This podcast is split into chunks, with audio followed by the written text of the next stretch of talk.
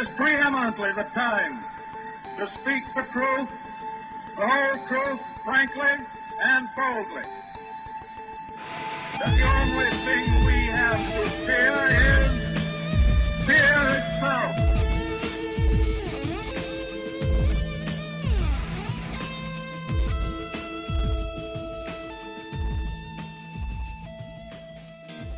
Amare Global is the first ever revolutionary mental wellness company, focusing on the gut brain connection for adults and children.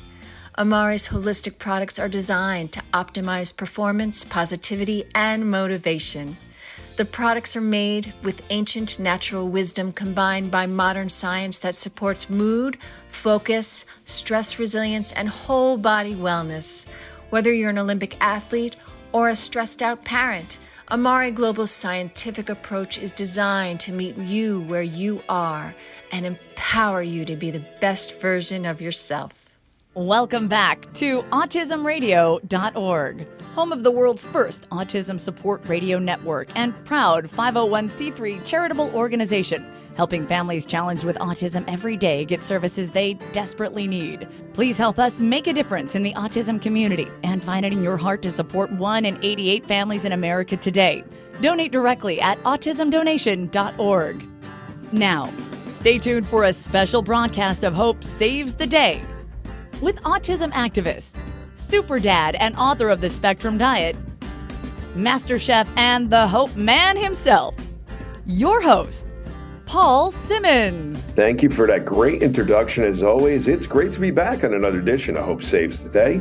On today's show, I have a very, very special guest who's going to really share a wonderful story about her journey with autism, as well as her child's journey and some of the things that she's been doing over the many, many years of with the world of autism today. We'd like to really give a warm welcome to Christina Bauer. Welcome to the program today with us. Thank you so much for having me here. I'm very excited. Well, we're really happy to to have you come on and just again tell your story. Uh, it's an amazing journey. Um, again, I know you grew up in Buffalo, New York, uh, and you have a very unique story to share with our listeners today. So, why don't you tell us how you first kind of heard about autism or the topic of autism and kind of what impact it had on your life? Sure. So when I was uh, uh, growing up in the 70s in Buffalo, New York, um, you know, there was no real, I don't even think we use the term autism, but there was a thing of uh, does she need to be institutionalized, which was something that was a thing back then. And um, I was a late speaker, I was a hand flapper. I liked to, uh, I was the um, third child out of six children, very close together. And uh, so I don't think my parents noticed that I didn't talk until five, until I started talking and I would not stop telling stories. So, um, which was okay because I was telling them to my sibs. But then when I got into uh, Catholic school, I would spontaneously stand up during first grade, and Sister Virginia was not a fan. And that I would just kind of, and I still remember very clearly the whole story that I had was building up during that period. Um, so I was sent to a priest who had some experience with IQ testing or whatever uh, to see if I needed to be institutionalized. Wow. And uh, he was my first fan. He sat and listened to my stories for like 45 minutes. And then he did some tests. I had to do some puzzles and answer some questions. And uh, then he went back and told Sister Virginia that she had to give me five minutes at the end of every day to tell my stories. Um, so uh, so that was it. I was kept in school, and I learned to kind of put on the mask and fit in more. Stop telling my stories after a while, and um, uh, and then when I and my mind is very much engineering based, so a lot of the social challenges that folks in the spectrum have about that it's hard for us to understand that for many people things don't have to be right they just have to look right and that you know so i i ended up kind of going towards areas and places where things being right was made more sense so i got into software and worked in with engineers there and then when that stopped being so much about world building, I went back to storytelling. And now I've been doing that for uh, 10 years. I've written 45 books. Each one has a unique world. So I do that in Tolkien style. And about uh, 20 years ago, my son was diagnosed on the autism spectrum. And that's when I started kind of putting two and two together and realizing, hey, a lot of this stuff that he's doing is the same stuff that I was doing. Yeah. And um and going through the the experience of back then it was, you know, just PDD, NOS, not really a distinct diagnosis. Nobody knows why he's doing these things. No one knows what kind of therapies he can have. Um, and just sort of realizing that he was doing the same things in a lot of ways I was, which was uh, whatever looked odd actually had a reason. There was a reason I was telling my stories, and there was a reason that he was, you know, flapping his hands and doing the things that he was doing. Did you feel like knowing that when you saw the correlation and the commonalities that you shared with your son, it really kind of brought that bond even closer together? It did. It very much did. Yeah. And it, it made me, um, it, it gave me a lot of, of strength for him. I had never been, uh, you know, I'd been more the peacekeeper and, you know, maybe that part of the storytelling thing. But when I realized, you know, um, and remember what was happening, you know, I could be articulate and strong and say, you know, he's he's four years old. He doesn't have the capability to be non-compliant. If he's flapping his hands, he's got a reason, you know, that kind of thing. Which for us is was the right journey. And it, it's always hard talking about it because I know there's a parent out there where the exact opposite thing was true and that was their kid. But for me, with my experience, that was mine. But don't you think, like, I mean, was obviously from the time you were born, right, to today, like so many of the stigmas have changed, right? Like, you know, I, remember again when my son was diagnosed, we're almost, you know, our kids are almost similar ages, right? It was like they're not going to be loving, they're not going to be caring, they're they're not going to have emotions, and that was like the furthest thing from the truth, right? I mean, oh yeah, and I, I could say like that. a love bug. He he likes to snuggle. He likes to hug. He's he's very you know affectionate. And I just remember the pediatric neurologist telling us this, and like, oh, he's not going to have, he's not going to show signs of affection. He's not going, and it's like, it, it, our kids all prove that wrong, pretty much. Absolutely. And I, I don't know where that came from. You think about where did that come from? That that was considered the diagnosis of what the face of autism looked like, right? You know, I think it, it goes back again to how uh, you know uh, neurotypical minds work, where things are so visual and they have to match kind of. I've spent a lot of time thinking about it, you know, yeah, and, and it has to match sort of like a template.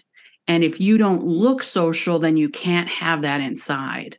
Whereas if you, you know, I, I often think if you had for a, a, a Jeffrey Dahmer in a tuxedo walk into a room and then you had a, a kid flapping his hands, most typical people would be like, oh, I want to go towards that sociopath profile because they look the right way.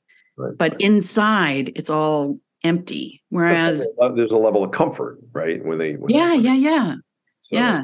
It's, it's, something that they can relate to, right? Yeah. I think it's a lot of relatability. If something is different to you, it seems strange and odd, right? Yeah, um, yeah. Me, that's what makes people beautiful because again i i have a different outlook about people in general and i love people and and and i just find it fascinating that makes people unique uh, in their own way you know and some people say well that's a really annoying trait. Well why do they do that? Or what what makes them you or what makes them them you know? And so i think it's it's it's fascinating honestly. I think we as a as a kind of category or group of people we have a really important message in this moment because you know there's some recent studies out where teenagers are getting so many of these visual messages that you don't measure up and there's big problems with depression and anxiety. And when you're on the spectrum you're you're much more focused on you know is this person acting consistent? Is this somebody i can trust you know? And having these areas of of hyper focus and joy that have nothing to do with other people and their vision of you um, you know, I think that it's an important way of thinking maybe that that might help other people. Yeah, no, absolutely. And I know, you know, Christina, that's why, you know, we wanted you as a guest today to kind of just shed a little bit of light from a different perspective of autism. And I think your story is really a beautiful one. And I guess what are some of the biggest takeaways that, you know, a message today for the parent who just again recently received the diagnosis of autism, or maybe they're in between, maybe their child is eight or nine and they've already had a few years and they're maybe they're struggling. What kind, what kind of advice or words you can give them of encouragement?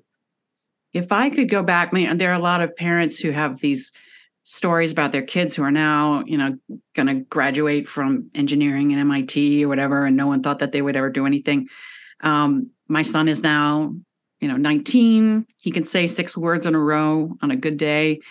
And he is the most loving, pure, beautiful soul who lightens the world for everyone around him. And that's his, like, you know, purpose to be here. That's his gift. And if I could go back in a time machine and look at myself when I when I first got the diagnosis, I wish I could say to myself, not every person is meant to make money and to have offspring. You know, all of us have a greater impact and purpose in the world. And you're going to go on a great journey with this kid. You're going to have a chance to learn more about yourself and about each other and as a family. And you can either go kind of kicking and screaming, or you can kind of eh, try it, try to make it a joyous journey. In a lot of ways, it, it's it has been fun. You know, it's amazing. You're you, as you're talking, I'm thinking like my son, and I hear this from others, like you know, puts a smile on my face, or or yeah. makes my day brighter. Like a lot of his therapists, a lot of his teachers say he's an inspiration because he's he's a he's a he's a funny kid. Um, he has a really funny sense of humor. Um, you know, very, and again, autism has nothing to do with intelligence. People that may not understand what autism again has nothing to really do with intelligence, right?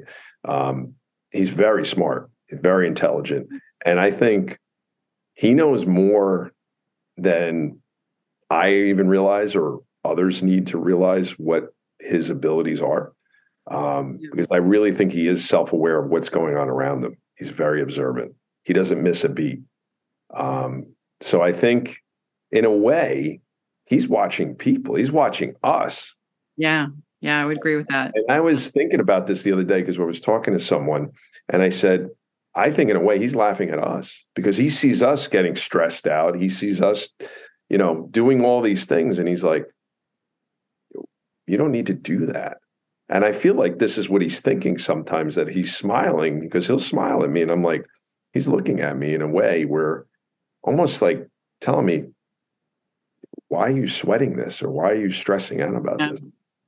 I can speak to that from the side of someone who, you know, has an, you know, autistic type brain where for me, my experience, and, you know, it varies, of course, is that I'm soaking in so much sensory data around me all the time and if I spend more than, you know, 10 minutes with someone, I'm soaking in all sorts of things about who they are. Are they trustworthy? Are they, you know, are eh, are they going through a challenge in their lives right now? It took me decades of being in business meetings before I, I walked out and realized not everybody could go around the table and kind of pick out the inner life journey of each person, but I can't turn it off you know, unless I'm hyper focused on something and and then I can kind of yeah, then that kind of distracts you from that. But yeah, I get a break. But you yeah. pick up on a lot of things that people probably are not aware of. Self awareness. Exactly. exactly. You're reading the room. You're reading probably energy of the room. Uh, Absolutely. You pick up on cues that maybe most people that are considered neurotypical are not even paying attention to. Exactly. Uh, like tiny little details. Mm-hmm. People will ask me, "How do you get through forty-five books with different characters, and each one seems so detailed?" And I and I'm like, "Well, I've been soaking it up for a very long time, and this is my way of kind of unloading some of that into the world in a way that can help other people. You know, at least give them a smile, or you know." Um, so So let's talk about some of your books. So obviously you've written many, many books. Is there a few books that you wrote that really truly resonate with you that you're very proud of? And and which ones were they? Uh, my first big seller is a book called Angel Bound, and it's about uh, you know, so this is young adult action adventure. She's a part demon girl who fights evil souls in Purgatory's arena. And even as I was you know, kind of thinking through having this conversation with you and my experiences with Sister Virginia, I was like, oh my gosh, that was kind of me processing some of that experience of being this different girl fighting in her own way, trying to make the world a better place in perhaps a way that wasn't understood by other people, you know. Uh, and that one's definitely resonated with a lot of readers, which is great. And so it's kind of her story about uh, accepting who she is and uh, um, yeah. That's pretty cool. Now, where could someone um, find these books? Are they available on Amazon? Are they are they online? Or where where could someone actually learn more about your books? Sure. So um, all the major retailers. I'm self-published, so uh, but you know Amazon, Barnes and Noble. The first eight books in the series I also recorded as audiobooks. So if you like audiobooks, that's an option too. And uh, you know website christinabauer.com so. So they want to learn more about you there. So i guess um what what are some of the new things i guess you're working on? Is there any current projects that you're working on right now? You know i'm looking looking at going back into a series that i um that i started called dimension drift which is specifically focused on a uh, a girl who's like a computer programmer hacker and that ties in when I was, I had my own software company for a little while and I co wrote uh, an artificial intelligence patent with uh, Dr. Constantine Papageorgiou from the MIT Artificial Intelligence Lab. And now that the whole high tech world is getting kind of in the rearview mirror, uh, I want to go back and kind of uh, revisit that and sort of what that experience is like. Um, you know, what it's what is it like to build a big software program and have it go out in the world and what are the fun and scary things that go on? Um, i feel like i'm ready to go back and look at that one again. So let me ask you something. You talk about ai technology right? Yeah yeah. What do you think of that? Are you afraid of that at all as a, as a human being? Because people some people fear ai technology well it reminds me a little of the early days when i got into software when we uh, i worked on astound which was one of the first powerpoint uh, competitors, and people thought that's not going to work. People like bringing in these big black boards into meetings and presenting them to people, and that's never going to go away. And then it was, oh my goodness, it's all going to destroy. Advertising agencies are going to go away. So it reminds me of how it's in some ways that it's automating a manual task. There are going to be some low level, maybe customer service things that you can plug in with AI. I'm not as worried about it on, you know, um, uh, I, am not as worried about it on, on, a larger scale because the core technology, the way it's built, is uh, is flawed. So I'll explain why. My patent was the that the system was built based on what were the shortest amount of steps to get somebody from a customer service question to an answer a lot of the AI systems and the social media systems today are built on how do I keep you engaged for a long period of time? Now, that often results in churning up your anger or your fear or your hatred, but it isn't um, exactly driving you towards any particular action out of that directly. Um, so it's not actually all that smart. Okay. You know, it's interesting. I was curious what you think about Elon Musk and what he's doing with AI technology and and how he talks. You know, again, you being in the technology field yourself for many many years, obviously, everybody knows Elon Musk. So I'm just curious what you think about what he's doing in his technology. He's not a uh, within the group. You know, but he's not a maker. So if you look at his early stuff, he got into PayPal with a kind of competing solution that was folded in, but his solution never worked. You know, he's adopted things and gotten them a little bit to work, but I don't. He's not the. He's not that. Uh, he, he's a visionary in the way that um, Wall Street wants to hear certain stories told. But real visionaries, you're out there just doing something, and everybody tells you you're nuts, and then it's not until later on, you know. That, geniuses and yeah, yeah. His his stuff just aligns too much with what will make a stock price go up for me to really be too impressed yet. Get, get on board. Okay, that's interesting. So, what do you, um, I guess, envision? Like, obviously, for your your child, um, getting closer. We talked earlier, like getting towards that age of twenty one. Like, what do you envision your child doing after the age of twenty one? When again, there's no more services available. Um, have you thought about a plan and um, again, I know these are scary topics to talk about, but it's an important topic to talk about. And what does that it look like for you? Well, we're in uh, my family. We're in Massachusetts, so it is. There are support services that go on. Um, this is one of the things that um, another mom on the spectrum talked to me about when my son was young, and she said, "You know, you're you're fortunate that he has that it's very clear to anyone who sees him that he's on the spectrum because my son it's hidden. And uh, i didn't understand at the time but looking back now i realize there are you know assisted living and group living situations that he qualifies for um, and in massachusetts the cutoff is being able to display an 80 iq if you can go over that then you there really are no services. So um, you know there there are like i said group group housing and day programs that he can go into. Um is there a long long like waiting list for these groups? I mean is there enough availability? So there is a long long waiting list um my my philosophy that served me well is uh i call it the three p's um polite prepared and persistent Okay.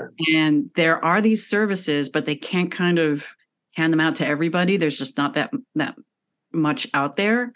And I find that if you if you call and say this is what I want to do and just be polite, persistent, you know, this is my third call, you know, whatever you guys can do, um, you get kind of on an internal list of like, this is one of the people that's good to work with.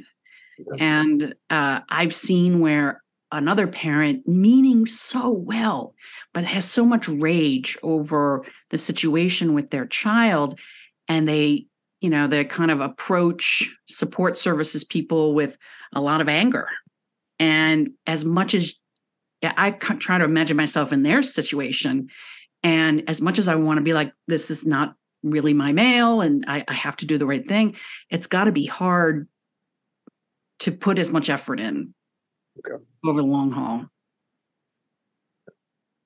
Yeah, I mean, I think that gives some great advice and and perspective for for parents to you know implement, right? Um, and I think the other thing is don't wait too long, right? I think a lot of times parents wait and they say, and then they get to 21 and they're like, okay, now I got to do something, and it's like they have to prepare a little. I mean, have you been preparing like a little bit yeah. prior? Even? So the, the the practical process here in Massachusetts, we got a um, uh, uh, we got into the adult foster care program. So that's uh, where we do get some compensation for our time taking care of our son at home after age 18. And then that is you have to get into the D- Department of Developmental Services and a lot of there's kind of a long checklist. And each item i feel like is someone's way of saying how much do you want it? How much do you want it? How much do you want it? So after a number of years now we're sort of positioned in this pipeline for services after he turns 21 okay so is i was curious is there anything that your son loves to do? Any any certain things that he has uh, kind of obsessed with? Any obsessions? He loves he loves watching videos on youtube. He loves singing. Um, and he's from a kid who could never, uh, you know, make eye contact at all.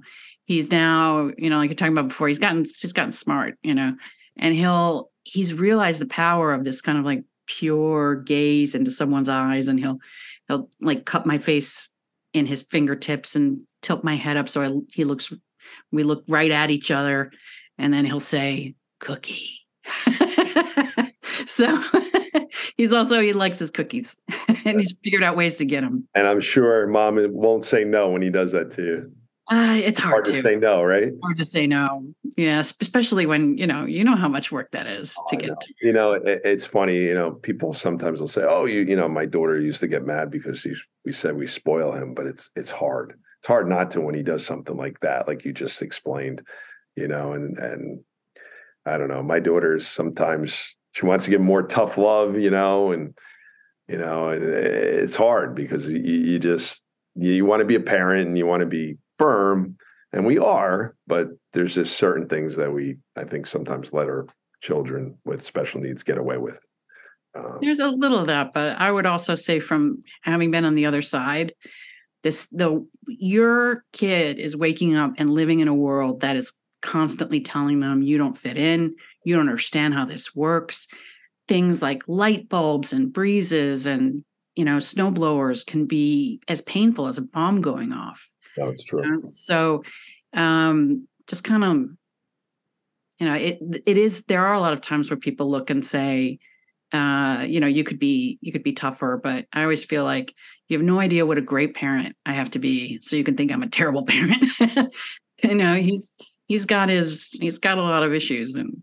And I think I think you know for us it's like we pick and choose our battles, right? Something yeah. you're more lenient with, other things you're not, and um, certain things you have to be firm with. There's mm-hmm. certain where no, it's no is no, and that's it, you know. And he doesn't like the answer, and he might get mad and upset, and but he gets over it because he knows, okay, with dad, I can't do this. Um, mm-hmm. Mom, he might get away with certain things, and dad, he can't get away with certain things, and it just depends. There's a certain things that he gets away with with me, and certain things he gets away with mom. You know, so uh, it's kind of funny. Um, but they're they're they're amazing and i think that's that's the whole thing you know you know a lot of times i remember parents would call me and and you know they'd be obviously very emotional and my key was to them was like okay you can feel sorry for yourself for 24 hours this is my motto okay? Yeah. After 24 hours brush it off focus on your child. How do you make the best life possible for your child and that's what you need to focus on. And I know that's hard to do. Um, and then it's about following the steps, right? Giving them little advice, little information um, to help them get navigate the way because it, it is an overloaded information. You know, autism has changed so much from when you and I both our children were diagnosed. So, um, you know, and there's definitely a lot more out there today.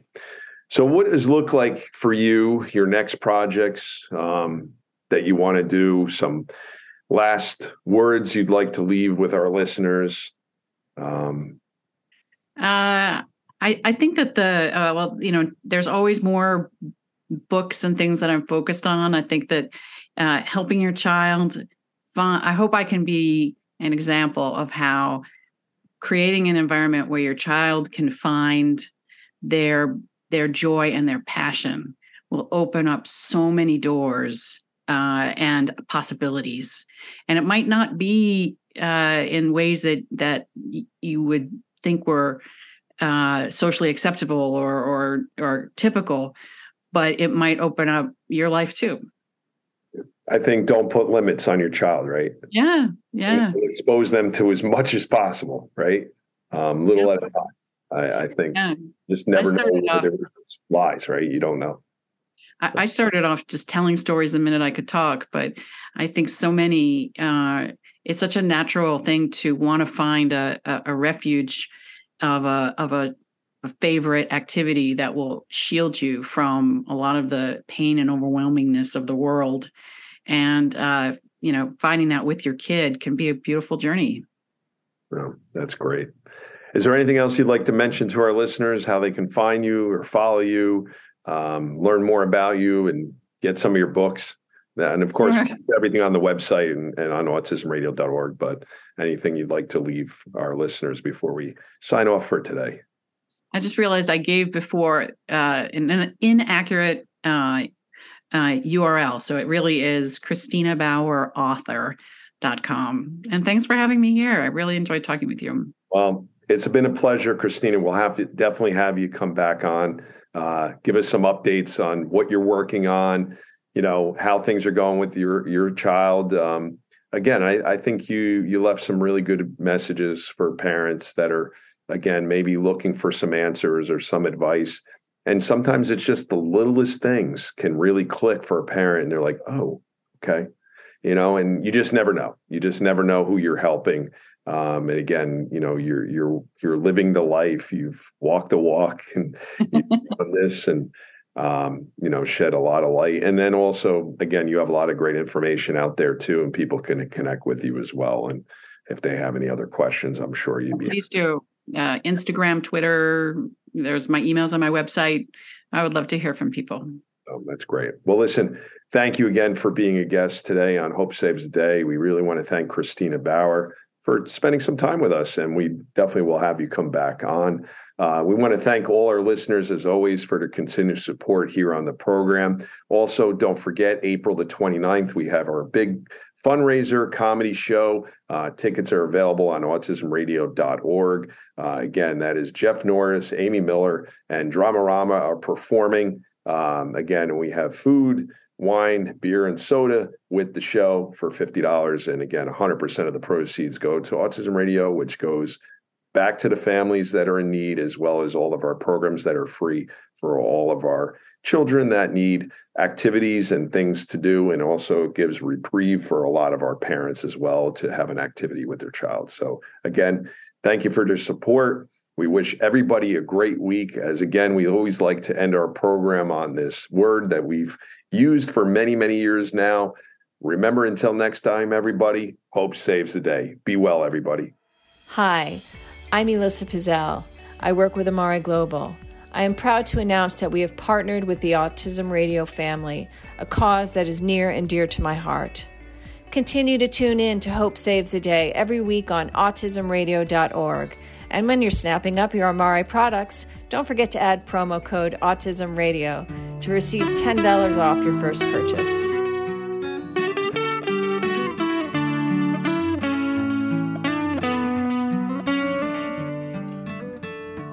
Every time I see your smile, I wonder what you feel. Every time you laugh or cry, I wonder if it's real. You seem trapped inside. Please help me understand what is your world like. I want to feel your love. I want to know what it's like to laugh and play Imagine a thought that you cannot feel, a tear trapped inside. Imagine a sound that you cannot make, no matter how hard you try. I want you to know how I'm feeling. I want you to know how it feels to be me. I wish you could look into my world and see how I see.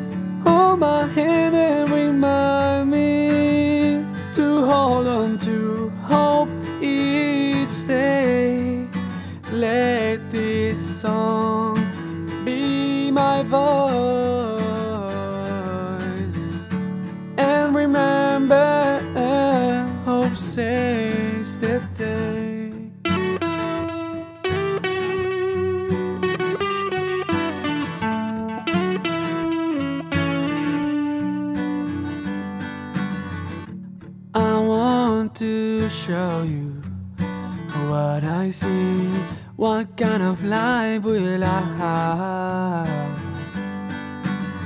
What's in store for me? Don't be afraid, just love and hold me. I can be all that I can be. With your love, I can do anything. With your love, I can see their world. Like rays of light shine upon me, inside of me.